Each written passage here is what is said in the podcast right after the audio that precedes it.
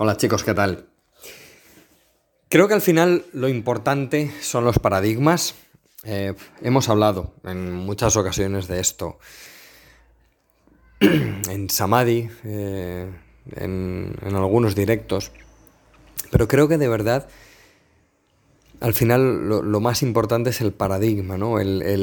Como el punto de inicio desde el cual comenzamos todo nuestro proceso de pensamiento, ¿no? El paradigma es donde empieza el filtro. Entonces, estar atento a, qué paradigma, desde qué inicio comienza mi pensamiento, ¿no? O, comienzan mis ideas. creo que estar atento a eso es, es lo más importante. Entonces, incluso más que la reflexión por la reflexión sobre un tema, deberíamos reflexionar sobre un tema, pero en base a nuestro a nuestra idea preconcebida, a nuestro punto de inicio, a nuestro paradigma, ya que si no reflexionamos sobre ese paradigma, es posible que nuestra reflexión se vea mm, muy influenciada por una u otra cosa. Nos pasa a todos que cuando tratamos un tema, leemos de un tema eh, o incluso nos formamos sobre un tema, se crea un paradigma desde el cual empezamos ya a filtrarlo todo. No porque sea eh, mejor o peor lo que nos han enseñado, sino porque es lo que nos han enseñado. Y a veces uno no profundiza más allá de un tema, o sí, pero a veces no. y, y, entonces todo lo empezamos a ver con, con estos ojos, ¿no? Por ejemplo, muchas veces me pregunta alguien, oye, he hecho una clase mía, ¿no? He hecho una clase tuya y me ha encantado. Me he sentido muy bien. Pero claro, a mí me habían enseñado que no nos tenemos que poner de pie y luego sentarnos o luego tumbarnos, sino que había que hacer todas las posturas que son de pie, luego las que son de torsión o, luego las que son sentados, mejor dicho. Y, claro, en, o sea, en la pregunta, la pregunta se contesta sola, porque es como, me ha gustado hacerlo así, me ha sentado bien hacerlo así. Es un ejemplo, ¿eh? no, es, por decir, ah, mira qué bien mi, secuencia, no, ya sabéis que no es por eso, es simplemente un ejemplo. Simplemente un ejemplo del paradigma. ¿no? Oye, esto me ha sentado fantástico, me ha sentado bien, pero como me habían enseñado otra cosa, entonces explícame.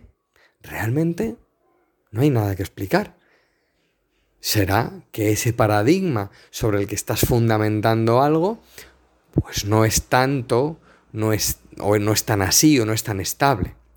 O había otros paradigmas, o había otros puntos de vista. Por eso digo que al final los paradigmas, los puntos de inicio desde los cuales empezamos a filtrar las ideas, es lo más importante. O sea, en este caso, por ejemplo, lo importante no es mi secuencia, lo importante no es lo otro que te han enseñado, sino el filtro que le pongo a las dos cosas para, para comenzar a, pensar, digamos. Esto pasa mucho en las escuelas de yoga, ¿no? Hay como, hay, como lo ortodoxo, hay como el conocimiento profundo, ¿no? Aquello que, que nos da las bases, aquello que nos da las claves, y luego hay mucho de conocimiento empírico, de conocimiento práctico, ¿no? Como por ejemplo en, el, caso que había puesto anterior, ¿no? Entonces lo, ortodoxo está muy bien en muchas ocasiones, pero lo práctico y lo empírico también está muy bien en muchas otras ocasiones.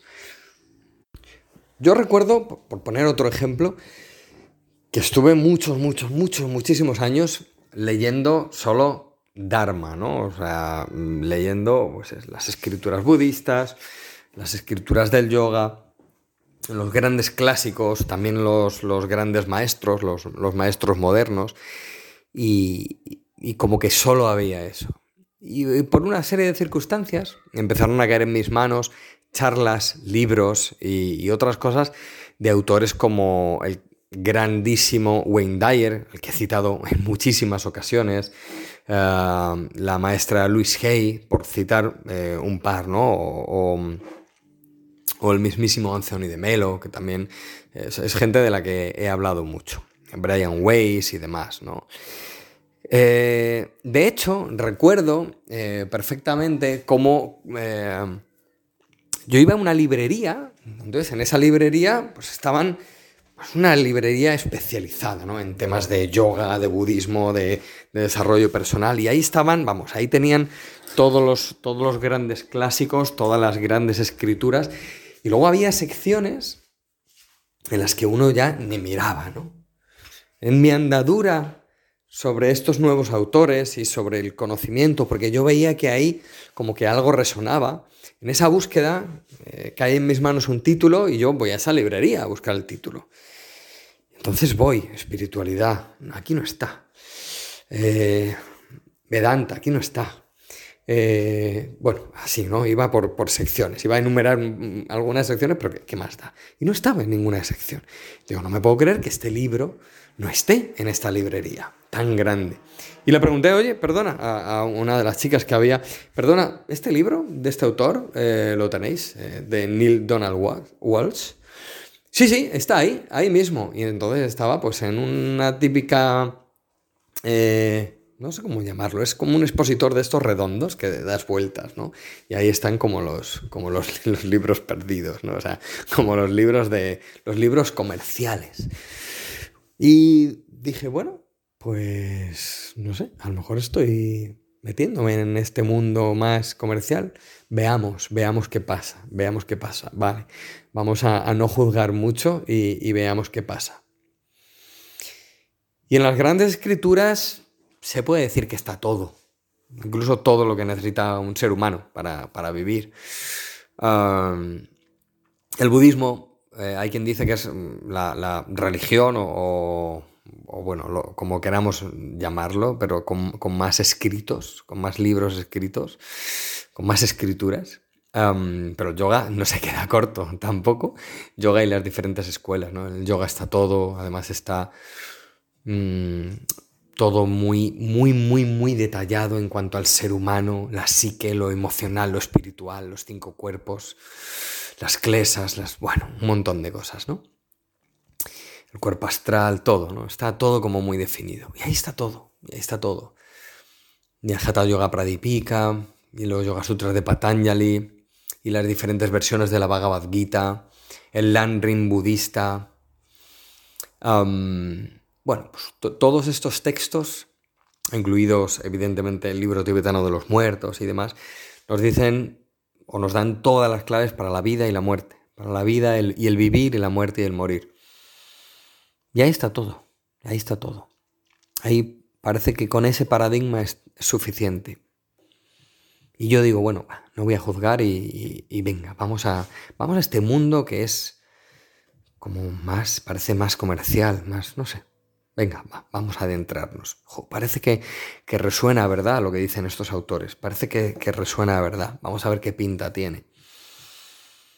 Y ahí seguramente que no estaba tan el conocimiento tan ortodoxo, el conocimiento tan profundo, digamos, o tan de base del ser humano, tan, tan de, del origen del samsara, ¿no? el, el ciclo del nacimiento y la muerte. Pero sí encontré conocimiento empírico, un conocimiento práctico, un conocimiento que sirve para el mundo fenoménico. Porque sí, está claro que, como bien dice Swami Sivananda, en varios de sus libros, concretamente en Caminos Seguros para el Éxito en la Vida y la Realización de Dios, que también me habéis oído nombrar un montón de veces, si es que le, damos vueltas a lo mismo. Y dice, todo es una superposición de, Brahman, ¿no? todo es una superposición de la divinidad, vamos a poner. Pero es real también que el mundo del samsara, el mundo fenoménico, es, es así, ¿no? Y por eso él mismo, Sivananda, eh, escribía tanto sobre, esos caminos para el éxito en la vida, decía él, ¿no? o sea, en, el vivir. Y en esos libros de Wayne Dyer, de Neil Donald Walsh, de Louis Hay, de Brian Weiss, de, de Melo y demás, yo al menos encontré otro paradigma en el que me, me servía para ese mundo fenoménico, ese mundo del sansara, ese mundo más práctico, más del día a día. No sé, quizá a mí me sirvió y otro tiene todo eso aprendido con esas escrituras clásicas, ¿no? Es posible, ahí está todo, realmente ahí está todo. Pero a mí me tuvo que, eh, eh, o a mí me, me, sirvió tuvo que llegar todos estos autores diferentes y fue lo que me sirvió para, para darme cuenta más de que en este mundo fenoménico del samsara, en este mundo práctico, hay ciertas cosas que podemos hacer para, para estar mejor. Entonces, ¿cuál era el paradigma? Mi paradigma era el de esos textos clásicos, ahí está todo, ¿no? Es como la palabra del Buda, es como la palabra de, de, eh, de Krishna, ¿no? En la Bhagavad Gita. ¿Quién hay por encima de ellos? bueno, no por encima de ellos, ni por debajo, ni en ninguna parte. Simplemente que también hay seres humanos que han comprendido ciertas cosas de, de esta vida y el vivir, de esta, de esta practicidad que también necesitamos en el, en el mundo del día a día. Así que hay otro paradigma. Entonces, y yo recuerdo que tenía ese paradigma del Dharma, de las escrituras clásicas y por ahí no pasaba nada. O sea, quiero decir, que, que, eso lo filtraba todo, ¿no? Y había otro paradigma. Curiosamente, me llegó, después de ver algunos documentales, algunas cosas, alguien que te recomienda un libro, ver recomendado un libro muchas veces, algo que se recomienda tantas veces, bueno, a veces no es muy válido, pero ya me entendéis, creo que ya me entendéis. Y al final son cosas que sirven para, para romper paradigmas. Al final eh, vamos pudiendo entrar más en el tejido profundo de este vivir. Y a través de las palabras del señor Buda, a través de los maestros grandes como Sivananda, a través de las palabras de Krishna y sus conversaciones con Arjuna en la Bhagavad Gita, pero también a través de nuestros contemporáneos podemos avanzar. Creo que nuestros contemporáneos merecen un respeto. Lo creo de verdad, lo creo firmemente. Creo que es gente que está caminando en nuestros propios pasos, en nuestra propia época, y, merecen ser tenidos en cuenta. Sobre todo porque, porque sí, mm, aunque estemos en el samsara y sepamos que realmente este mundo fenoménico no es real, mm, como decía mi profe, tenemos que em, transformarnos en la materia. O sea, nos han dado la materia para transformarnos. Entonces está bien saber que todo esto es una superposición de Brahman, pero también está bien conocer las reglas que rigen esta superposición, ¿no? Y vuelvo al principio. ¿Con qué paradigma mental, con qué paradigma de pensamientos, con qué filtro comenzamos nuestros, nuestro juicio de valor de qué elementos? Se nos presenta un elemento y desde dónde lo filtramos. Porque a veces casi no se podría o podría no tener que filtrarse por, por incluso la experiencia de una sola persona, ¿no? O de nosotros mismos.